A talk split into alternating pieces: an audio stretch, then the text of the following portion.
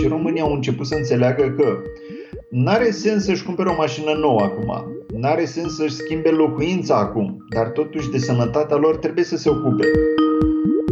Bugetul nostru de investiții pe următorii 5 ani se învârte în jurul a 20 de milioane de euro. E, îmi place mult uh, zona aceasta de chill-out, pentru că atunci când, când lucrez nu, nu vreau să-mi distragă ceva atenție, adică îmi place muzica pe care uh, mai mult pe zona de instrumental și să nu trebuie să mă concentrez uh, să-mi pierd atenția de la ceea ce fac, să mă ajute să mă focusez.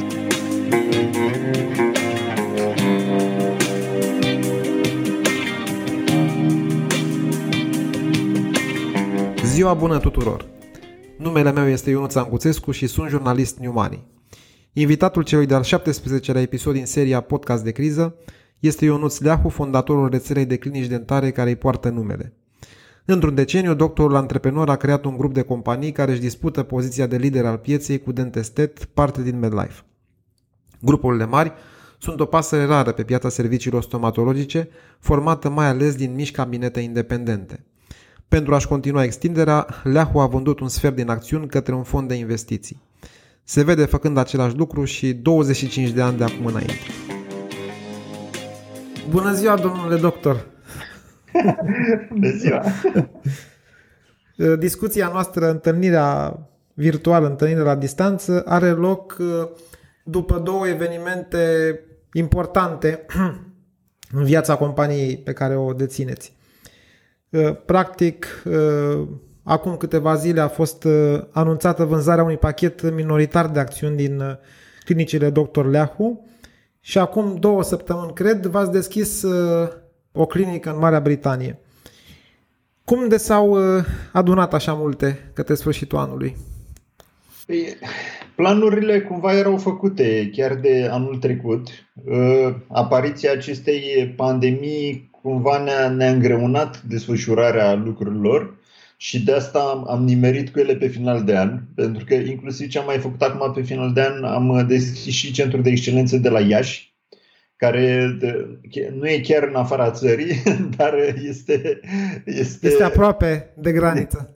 Este aproape de o graniță, exact. V-ați, scuze, v-ați hotărât uh, să deschideți uh, punctul de prezență din Marea Britanie în pandemie? Nu, decizia a fost uh, de anul trecut și oscilam între Irlanda și Marea Britanie.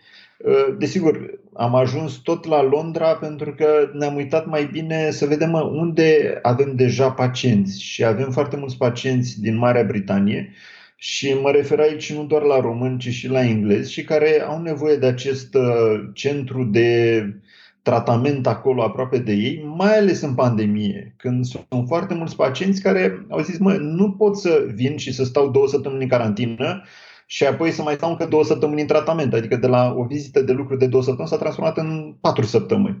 Și Asta a fost motivul pentru care am ales, ok, hai să mergem să împingem uh, Londra, deși da, uh, totul acum, de când cu acest virus nou, totul este aruncat în aer.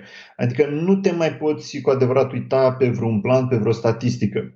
Cel puțin pe termen scurt. Vestea bună e că noi avem planurile făcute pe 5 ani destul de concrete, avem planuri și pe 10 ani cu o viziune amplă pe 10 ani și mai avem și niște planuri pe 25 de ani. Și atunci, cumva, reacția noastră când suntem uh, încetiniți de vreun eveniment sau poate blocați pe o anumită dezvoltare, este să ne repliem pentru că avem atâtea obiective, mult mai multe obiective decât bani, oricum, oricând. Și atunci mergem după low hanging fruit, adică vedem uh, ce este mai simplu să implementăm, ce poate să aducă valoare mai rapid și acolo ne mișcăm. Care a fost uh, investiția din uh, Marea Britanie? Cât ați investit? Am, am ajuns la 400.000 de lire și ceea ce e foarte interesant că înainte de pandemie, anul trecut, când a ridicat banii de pe bursă din obligațiuni, unde a ridicat 10 milioane de lei, cu scopul clar să mergem în Marea Britanie și inițiativa era să cumpărăm o clinică gata funcțională. Și chiar am avut trei vizite în Marea Britanie în care am văzut aproape 20 de clinici și am discutat cu antreprenori locali, dar uh, era o mare problemă, era o diferență foarte mare între valoarea cerută și valoarea pe care am perceput-o eu ca și specialist în domeniu. Adică erau mult sub standardul a ceea ce facem noi în România. Și mi se părea absurd, ajunsesem la un dat la niște negocieri cu niște antreprenori care își doreau 1,8 milioane de lire pentru o clinică cu 5 scaune în Londra. Și am zis, mă, trebuie să găsim o cale mai bună să facem lucrurile. Și s-a dovedit că am avut dreptate, pentru că necumpărând și deschizând noi de la zero, ne-a costat doar 400.000 de lire. Și să avem o clinică mai bine dotată cu echipamente noi, versus să fi cumpărat, uh, cum este în Marea Britanie, goodwill-ul. Adică acolo, practic, uh, cumperi goodwill-ul medicului care a construit ce a construit și în ideea în care ce făcea el va putea fi reprodus în viitor măcar 5, 6, 7, 8 ani, depinde de, de valoarea pe care o agrea. Unul din motivele pentru care bănuiesc veneau englezii în România era și argumentul prețului. Acum, având uh, clinica în Marea Britanie, acest avantaj al prețului mai mic dispare cumva. Noi Cum veți fi competitiv acolo? Niciodată n-am promovat prețul mai mic. Deci nu asta i-a atras pe pacienții străini la noi. Cel puțin mai mic decât în țara lor. Nu, este diferența în care nu există. Deci noi avem niște servicii care nu există în țara lor. Adică gen uh, tehnologii în care vin pacienți cu niște cazuri foarte complexe, care primesc ca și alternativă doar o proteză mobilă în țara lor de origine și nu mă refer aici doar la Marea Britanie. Și vin la noi și putem cu ajutorul tehnologiilor, cu implanturi dentare, cu zigomatice, cu niște implanturi un pic mai avansate, cu tehnici de reconstrucție osoasă, putem să-i punem uh, într-o singură intervenție chirurgicală tot ce are nevoie și os și implanturi și a doua zi să-i punem și din fix. Ceea ce pentru, pentru ei în țara lor ori au primit un răspuns clar, nu, nu există, nu se poate așa ceva, sau li s-a spus va dura 2-3 ani de zile până o să obțină rezultatul ăla și abia apoi se pune problema de bani. Am înțeles. Totuși, uh, motorul turismului medical de dinainte de pandemie era diferența de preț. Mă refer în special la românii din diaspora care veneau să-și facă dinții aici. Întrebarea este cum a afectat pandemia acest uh, turism uh, medical? Simplu, l-a oprit. Adică s-a oprit 100% turismul medical și în care, desigur, au fost clinici care au avut ca și model de business și mă refer aici, știu, o situație concretă din Polonia cu clinici care aveau turism dentar 90% din cifra de afaceri și care s-au oprit cu totul. A trebuit să închidă complet. Și clinicile, clinicile dumneavoastră cât aveau ca pondere din venituri? din de, turismul dentar? La nivel anualizat, în jur de 10% venea din turismul, din turismul adevărat, adică cu pacienții care veneau din afara țării. Acum ne uităm că totuși mai este o situație care se întâmplă. Sunt mulți români care au decis să se repatrieze cu totul când au văzut dezastru care se întâmplă la nivel european acum. Și acum nu știi cum să încadrezi pe acești pacienți, pentru că și au nevoie de dinți și ei și-au dat seama că oh, am fost atât de agitat în ultimii 15 ani încât nu m-am ocupat deloc de mine și a venit momentul să tot am timp liber acum, pentru că nu mai lucrez în afară, aștept să se calmeze lucrurile și se ocupă de sănătatea lor dentară. Cum, cum v-a afectat uh, pandemia în afară de dispariția acestui segment de, de pacienți? Mă uh, refer ca business. Ca, ca business a fost, uh, hai să spunem, că ca business ne-a, ne-a întărit convingerea că ceea ce facem este extrem de important pentru stomatologia românească, mai ales când a venit acea faimoasă ordonanță militară în numărul 2, în care scrie acolo, gata, la numărul 1, stomatologia, doar urgențe. Și asta a fost dată sâmbătă, iar luni ne-am trezit că suntem singurii care țin urgențe în șase județe din România. Singurii, singurii stomatologi. Adică la Constanța am avut situații în care se strângea mulțimea în fața clinicii și a trebuit să chemăm poliția pentru că nu respectau uh, procedurile noastre și nu puteam să-i primim. Adică chiar dacă era urgență, trebuia să trecem întâi printr-un triaj telefonic, după care era un triaj la prezentarea în clinică. Și totul trebuia foarte bine programat, ca să nu se întâlnească oamenii între ei, să avem două ore între uh, vizita unui pacient în un anumit cabinet, adică să putem nebuliza, adică un protocol extrem de complex. Și asta a fost uh, reacția industriei în general, a fost să închidă. Pentru că, desigur, noi prin faptul că am ținut deschis, ne-am, ne-am asumat niște costuri operaționale pe care nu, când închizi, nu le mai ai. Adică era foarte simplu să ne trimitem un șomaj tehnic absolut toți angajații să încasăm doar prima de la stat, să plătim către angajați doar prima de la stat. Și atunci afectarea businessului a venit strict din prăbușirea încasărilor pe luna cu vârful de minim absolut a fost în luna aprilie, în care am avut, deja am început să simțim efectele din martie, prăbușirea totală a fost în aprilie, în care am avut o scădere față de obiectivul lunii de 90% cifra de afaceri și apoi am început să ne revenim destul de repede. A fost un vârf puternic în luna iulie și apoi iarăși o ținem într-o apatie un pic. Adică nu pot să zic că este un V absolut, cred că este mai degrabă... Un L. De... Da. Este, nici nu, e un radical mai degrabă. Am înțeles. Adică am da. avut un vârf și apoi o mică scădere și o zonă de platou. Acum suntem într-o zonă de platou comparativ cu anul trecut. Și anul per total cum va fi? 2020 versus 2019? Când ați avut venituri de aproape de circa 10 milioane de euro. Am avut peste. Peste. Venituri, venituri totale anul trecut uh, au fost uh, chiar peste 10 milioane de euro. Anul acesta cred că o să fim un pic peste anul trecut cu tot ce, ce avem, uh, dar uitându-ne la numărul de clinici, e totuși noi pe finalul anului trecut am mai inaugurat niște clinici, adică am inaugurat Constanța, Oradea, încă o clinică în București, acum am inaugurat și clinica din Iași. Adică, din punct de vedere al uh, când compari uh, mere cu mere, de fapt este o scădere. Asta vreau să vă întreb. Practic, dacă am comparat business-ul cu ăla care era anul trecut, ar fi, o, ar fi un minus. Ar fi un minus, clar. Ca perspectivă, două riscuri de fapt, unu, uh, este posibil să intrăm într-o criză economică destul de, mă rog, urâtă și veniturile populației ar putea fi puse cumva în pericol. Credeți că există riscul ăsta ca oamenii să se zgârcească între ghilimele, să își mai facă dinții? Având în vedere că totuși e o criză sanitară de data asta, nu este o criză economică, eu cred că toate mesajele autorităților au fost, mă, ține-te sănătos în perioada asta. Iar da. sănătatea, sănătatea trece prin gură. Adică nu prea există oameni care să stea cu infecții în gură. Ați uh, scos uh, sloganul ăsta în pandemie, nu? Uh, nu, e o chestie, știi cum e? Ce interesant e că anul trecut și anii trecuți eu discutam despre gripă foarte mult. Și spuneam că, mă, imunitatea corpului e doar una. Și de ce să ții imunitatea ocupată cu infecții din gură, care pot fi rezolvate foarte rapid și fără durere, și în momentul în care pățești ceva banal, cum era atunci o gripă, să-ți afecteze și mai tare imunitatea, te trezeai cu o pneumonie, te trezeai în spital. Și adică asta este ideea. Trebuie să avem grijă mai mult de sănătatea noastră și cred că din ce în ce mai mult și România au început să înțeleagă că N-are sens să-și cumpere o mașină nouă acum. N-are sens să-și schimbe locuința acum. Dar totuși de sănătatea lor trebuie să se ocupe. Pentru că dacă toată lumea acum a văzut și toți urmărim îngroziți acest spectacol în care vedem că, de care este drumul.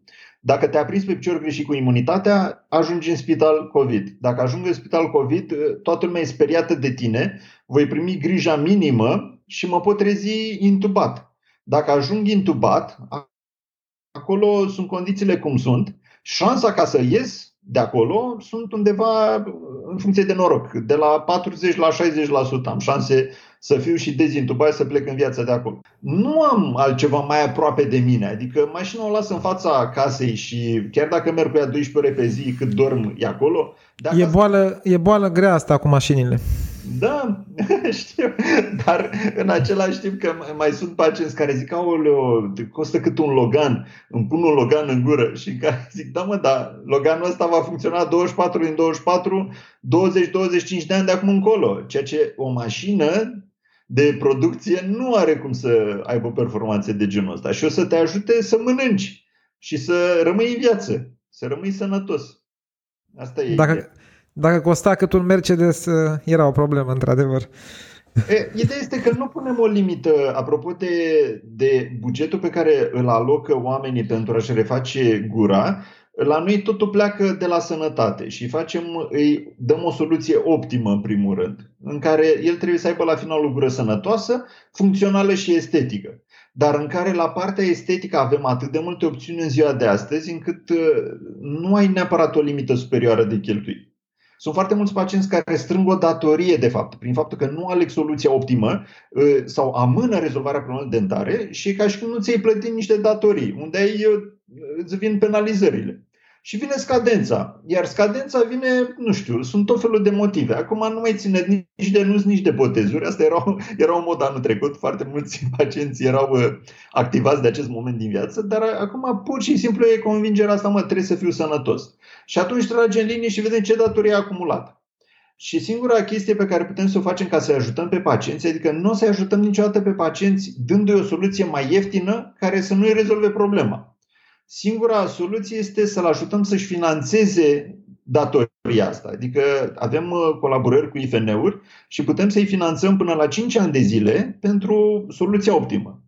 Și asta le explic, adică decât să te mai chinui 5 ani de zile, să stai fără dinți în gură, să pui bani la bani și să vii apoi, mai bine facem acum și plătești 5 ani de zile. Adică da. sunt foarte simple. Dacă tot am ajuns la finanțări, cum e cu investiția Morphosis Capital? Când uh, ați început discuțiile? Tocmai asta rememoram, rememoram ieri.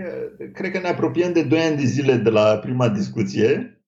Și ideea este că noi avem o strategie foarte concretă și discuțiile apropo de atragerea unui investitor întotdeauna s-a lovit de această strategie a noastră. Adică noi nu suntem genul de companie care să căutăm un partener să ne facă strategia. Da? Genul ăsta de propunere am tot primit. Adică am primit propuneri de la grupuri din afară. Pe principiu, mă uite, intrăm acum, îți luăm 51%, uite, execut strategia asta și în 5 ani ești cu totul și tu te pensionezi. Eu ca și antreprenor. Dar apoi problema cea mai mare a fost, mă, stai un pic, eu nu, nu vreau să mă pensionez, deci vreau să lucrez cel puțin de 25 de ani de acum încolo. Și asta se întâmplă, discuțiile astea există de 4 ani de zile. Și termenul Ce vârstă aveți? Ce vârstă aveți? 36 de ani. Mulți înainte. Mulțumesc. Și asta, termenul de 25 de ani nu s-a schimbat. Deci probabil eu o să mai lucrez 25 de ani de acum încolo, foarte mulți ani de acum încolo, tot timpul ăsta va fi răspunsul meu. Înțeles. da. și în care ce ne dorim noi de fapt? Odată este să rezolvăm problema stomatologiei în România și problema stomatologiei în România este tot de infrastructură. România, cum nu are drumuri, autostrăzi, nu, cum Bucureștiul nu are o rețea de încălzire termică funcțională, la fel e și cu stomatologia. Deci stomatologia românească, 85% din stomatologia românească înseamnă medicul cu scaunul lui. Și câți bani aveți de cheltuit pe dezvoltarea acestei infrastructuri? Ei, ă, noi avem un, un buget care provine atât din aceste infuzie de capital, plus din ce vom mai atrage de la bănci pe viitor, bugetul nostru de investiții pe următorii 5 ani se învârte în jurul a 20 de milioane de euro. Pentru 5 ani, următorii 5 ani. Pentru următorii 5 ani, exact. În medie și, 4 milioane pe an. Uh, e o chestie foarte fluidă, pentru că cel puțin cu ce proiect avem acum, adică mă gândesc un pic anul trecut am reușit să investim 5 milioane de euro lejer, adică nu ne-am dat peste cap. Și acum am învățat foarte mult din asta și avem echipele pregătite de implementare mult mai bine față de cum le aveam anul trecut și ne putem mișca mult mai repede. Și asta ne, ne și dorim, pentru că, de fapt, responsabilitatea cea mai mare pe care o avem noi ca și companie este față de pacient. Înainte să vindeți, erați destul de îndatorat, nu? V-ați dezvoltat mult pe datorie. Ce înseamnă destul de îndatorat? Păi vă întreb. Că eram, v-ați finan... Uh, eram la undeva cam la 3,5 ori EBITDA. Și nu, nu e ăsta pragul maxim? Nu.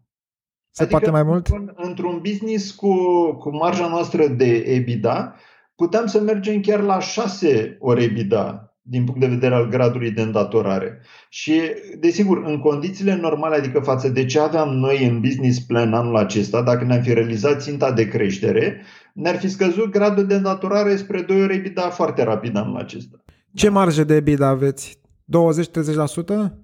Nici chiar, pentru că în continuare avem uh, multe clinici pe care le punem acum la punct și care au costuri operaționale pe care le suportăm tot de la centru. Variază în funcție, deci dacă lucrurile ar funcționa normal, am fi la 20%. În condițiile actuale suntem în jur de 15% cu marja de EBITDA. Dar avem un sistem în care odată ce lucrurile își revin, marja noastră de EBITDA ajunge chiar la 25% fără nicio problemă. Și cât, cât a preluat fondul din companie? Avem 25,5% dat către, către Morphosis și în care tocmai toate, totul a fost o tranzacție cash adică resursele au intrat în capitalizarea companiei pentru că suntem o companie în creștere și ăsta este obiectivul. Obiectivul, cred, chiar pe următorii 10 ani, adică tot ce va mai urma pentru a finanța, vom merge cu finanțarea acestei creșteri. Pentru că aici deci nu, a, nu ați luat niciun ban, n-a fost nicio plată către acționar. Exact.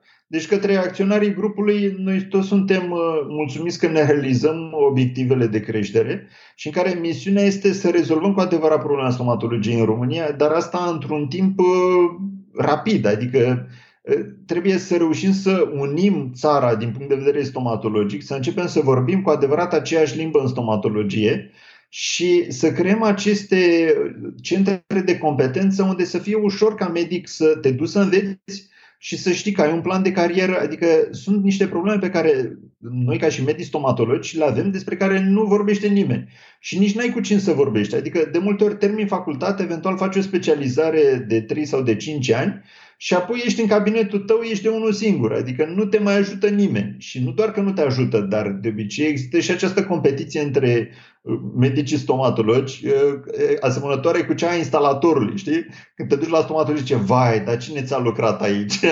la fel și instalatorul. Corect, corect. Instalația asta. Da. da, toți să ia dinainte sunt proști. Exact. Da. Evaluarea companiei nu a fost greu de făcut în noile condiții economice? Practic, s-au schimbat și multipli, rezultatele sunt mai slabe decât anul trecut dacă eliminăm uh, deschiderile noi de la sfârșitul anului trecut.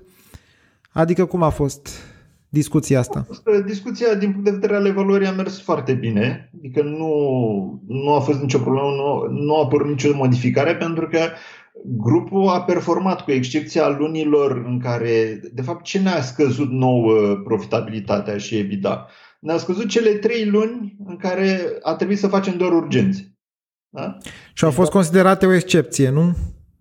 Exact. Deci dacă punem, pentru că nu e normal course of business, adică cine ar investi într-o companie care face doar urgențe și are doar pierdere? Adică aia nu este normal. Da?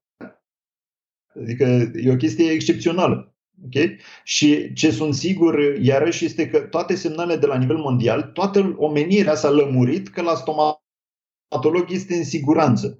Adică nu trebuie să mai limităm accesul populației la medicul stomatolog, pentru că toată, toată filozofia de a lucra ca medic stomatolog, chiar și într-un cabinet cu un scaun, este dintotdeauna ai luptat cu virusii și a trebuit să te aperi tu ca medic și să aperi pacientul de virus. Deci aici ne-am descurcat cu brio și vin studiile de pe plan mondial, care au venit întâi din China, după aia din America, și în care s-a văzut clar că riscul să te infectezi la stomatolog este de sub 1%. Adică e mai, adică ai șanse mai mari să iei la supermarket decât să vii la stomatolog.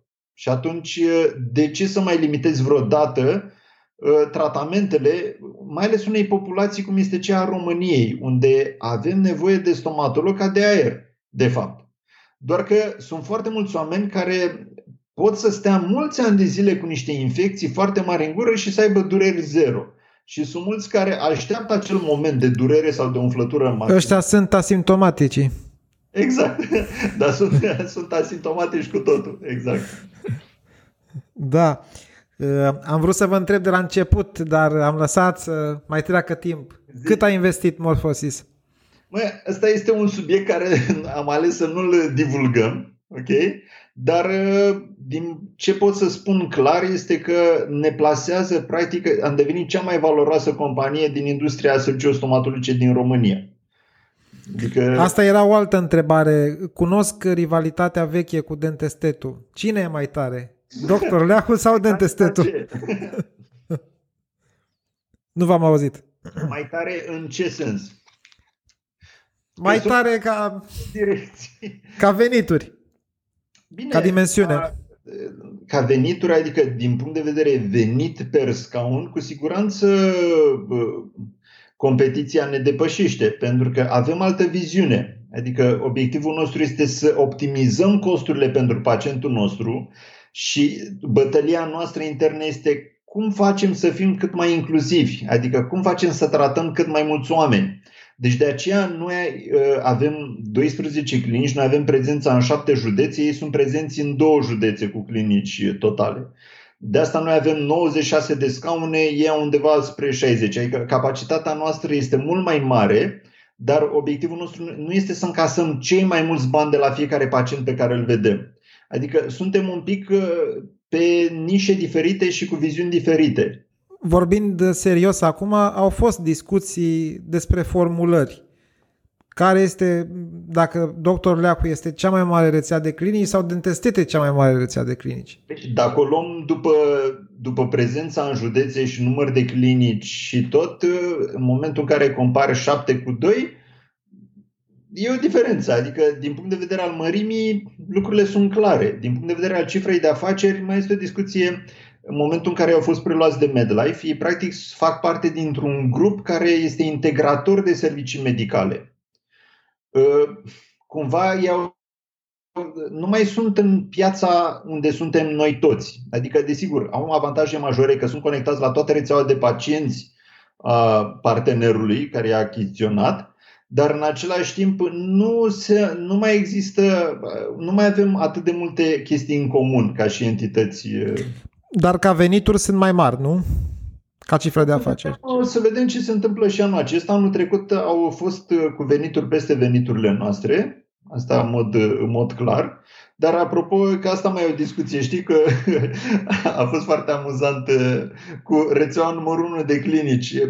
E, e cumva o, e ceva care atrage să spui că ești numărul 1, dar asta este doar în capul nostru, adică nu este în capul pacientului. Da? Așa este. Adică e, e doar un, un egometric, adică să spui pe clădire Leading Dental Centers of Romania. Două întrebări tehnice. După vânzare, care este acționariatul? De 25,5% Morphosis și restul de 75%? Mai am niște acționari minoritari, mai avem niște colegi din clinică care au până în 1% din companie, restul dețin eu. Deci ei, ei adunați dețin până în 1%? Exact. Deci ei 1%, grupul de, de colegi, ă, fondul și dumneavoastră restul exact. de aproape 75%, 74 sau cât este. Da. da. Și s-a spus în comunicat că valoarea tranzacției a fost undeva între 5 și 10 milioane. Asta acolo este practic targetul fondului Morphosis. Atât aș dori să investească per, per deal. Da. Și să înscrie aici, în plaja asta? Se înscrie. da. Bun. Uh, încă un lucru și trecem la o mică distracție. Uh, a spus cu pensionatul că nu vreți să vă pensionați. În momentul în care a intrat fondul de investiții, este cert că peste 3 ani, 5 ani va ieși și probabil va, uh, dorința cumpărătorului va fi să cumpere tot, nu doar participația fondului. Ce veți face atunci? Ei, în primul rând, viziunea pe care o am și faptul că o să demonstrez iarăși încă 5 ani, cum am demonstrat în ultimii 10 ani, că pot să transpun în realitate ceea ce îmi propun într-un business plan, cu aceeași viziune o să putem să mergem mai departe cu un nou partener, indiferent dacă va fi o instituție dacă va fi un fond, dacă va fi un investitor strategic, dacă va fi o bursă, dacă, adică sunt multe soluții pentru a doua rundă, pentru că noi de fapt, desigur, nu suntem o companie de IT în care să avem multiple runde și în care să ne ducem către stratosferă, adică noi chiar trebuie să și muncim pentru ceea ce facem. Da, nu sunteți unicorn. Exact, nu suntem unicorn, dar o să ajungem acolo, dar în 20 de ani, adică o să ne ia un pic. Da? Va dura un pic să ajungem unicorn. Și atunci obiectivul, obiectivul meu personal este desigur să, și cred că și nu doar obiectivul, și responsabilitatea mea pentru tot ce construiesc acum este să mă asigur că principiile pe care am pus bazele acestei companii vor rămâne că fundamentale în conducerea companiei. Deci asta va fi foarte important și este o promisiune pe care o fac în primul rând pacienților și tuturor colaboratorilor și tuturor colegilor. Pentru că inclusiv toată lumea când aude că mă, te conduce un finanțist, am văzut experimentul ăsta în România, când a condus un finanțist în Ministerul Sănătății, când uh, ai văzut manageri care nu aveau nicio treabă cu medicina, care au încercat să conducă instituții medicale. Nu funcționează. Pentru că este o chestie foarte ciudată. Adică este și un business, dar în același timp uh, trebuie să te supui unor valori etice și morale care de multe ori te pun în încurcătură. Adică sunt multe situații în care alegi sănătatea în locul profitului.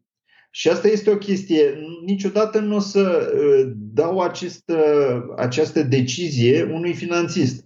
Cum să ne desfășurăm noi activitatea din punct de vedere medical. Și asta se leagă. Da? Adică întotdeauna toți partenerii care vor urma de acum încolo și inclusiv Morfosis, discuția de la bun început a fost, mă, uite, asta facem noi. Deci ăsta este drumul pe care mergem și uite, drumul e atât de lat încât încăpeți și voi cu noi. Hai să mergem împreună. Și după aia mai lățim drumul și uite, e mai lat. Hai să mai mergem mai mulți împreună. Nu vă vedeți ieșit cu totul peste 5 ani, cu alte cuvinte. În niciun caz. În niciun caz. Și nici, nici pe următorii 25 de ani și 25 de ani care se tot mișcă înainte. Da. Apropo de lățit drumul, luați în calcul și achiziții de clinici mai mici din uh, provincie? Este, este practic ceea ce și spun. Adică întotdeauna când mergem într-un oraș, discut cu antreprenorii locali și întreb, mă uite, nu vreți să lucrăm împreună? Uite, putem să lucrăm împreună și automat aveți acces la know-how-ul nostru, aveți acces, vă scăpăm de toate grijile ce țin de zonele de suport, ă, veți avea acces la mai multă tehnologie, veți avea acces la mai mulți pacienți și, desigur, primiți niște bani pentru tot ce ați realizat până acum. Deci asta este discuția pe care o avem de fiecare dată. Și n-am așteptat momentul, ă, momentul parteneriatului cu Morfosis. Genul ăsta de discuții l-am avut și în trecut. Până acum, momentan, pe ce model am mers, nu am găsit clinici care să respecte standardul nostru și să-și dorească să meargă cu noi, dar în schimb am găsit antreprenori locali și medici care și-au dorit să facă clinici alături de noi. De ce avem la Pitești unde avem un partener cu 10%, avem la Oradea un partener cu 20%, avem la Iași un partener cu 10% și este un model cu care noi mergem. Adică în continuare. A, dețineți pachete minoritare, nu? În care ei dețin pachete minoritare, noi avem pachete majoritare. Deci Am la înțeles. noi avem 90%, partenerul local 10%. Adică eu cred foarte mult în, în lucratul în echipă și în parteneriat, pentru că nu avem cum să rezolvăm tot ce ne-am propus în viața noastră rămânând singuri. Deci de acolo a venit și decizia mea să, că puteam să stau acționar 99% bine, fără nicio problemă. Da? Dar mi-am dorit să ne mișcăm mai repede, adică cumva având o viziune foarte clară și un obiectiv foarte clar pe care îl pot comunica în termeni financiari și unui partener financiar, de aceea am decis să merg împreună cu, cu Morfosis. Și la fel, mesajul este pentru toată industria stomatologică din România. Adică, mă, dacă chiar vrei să faci bine pacientului, dacă tu ca medic dacă ai deschis o clinică și vrei să te dedici mai mult zonei medicale, te putem ajuta. Putem să-ți luăm de pe cap o grămadă de probleme. Bun. La finalul fiecărui interviu uh, adresez un set de întrebări scurte și directe, de la care aștept răspunsuri scurte și directe. Uh, se numește chestionarul lui Proust. Vanity Fair face chestia asta. Dacă nu ați fi dumneavoastră, cine ați vrea să fiți? Elon Musk. Ce vă deranjează cel mai mult la ceilalți? Răutatea. Ce vă deranjează cel mai mult la dumneavoastră?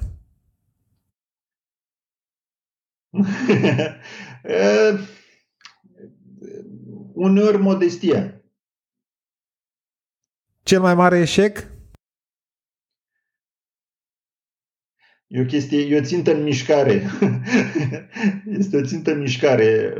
Cred că trecerea timpului versus rezultate. Adică tot timpul mi se pare că sunt uh, puțin în urmă față de ce propun. Cea mai mare realizare? Familia și copiii. Cel mai mare regret? Nu am... Uh, Je ne regrette rien. Exact. Bun. Uh, cu ce personalitate istorică vă identificați cel mai mult? Depinde de perioada zilei. Uneori uh, mă simt Mihai Viteazu, uneori Vlad Țepeș. Acum ce sunteți? Mihai Viteazu. Bun. Filmul preferat? Sunt un mare fan uh, al, al seriei Star Trek și sunt atâtea filme acolo încât uh, am o mare plăcere timpul meu de relaxare acum e să revăd uh, tot, toată seria Star Trek, toate serialele Star Trek la, de la un cap la altul. Cartea preferată? Uh, biografia lui Elon Musk. da. Și muzica preferată? Uh, îmi place mult uh, zona aceasta de chill out, pentru că atunci când, când lucrez nu, nu vreau să-mi distragă ceva atenția, adică îmi place muzica pe care mai mult pe zona de instrumental și să nu trebuie să mă concentrez să-mi pierd atenția de la ceea ce fac, să mă ajute să mă focusez. Și mai concret, ceva, o, o formație, o... Toată, toată seria Buda Bar. Am înțeles. Asta ascultați și când lucrați? Da, da. Perfect. Asta a fost. Mulțumesc mult de tot. Ne-am și, ne-am și încadrat la fix, e 458. Ăsta să știi că e meritul tău, pentru că eu pot să vorbesc foarte mult, pentru că sunt, sunt extrem de pasionat de, de tot ceea ce facem. E și, normal. Și de asta, aici, ăsta este meritul tău care ai reușit să ne încadrăm și mulțumesc.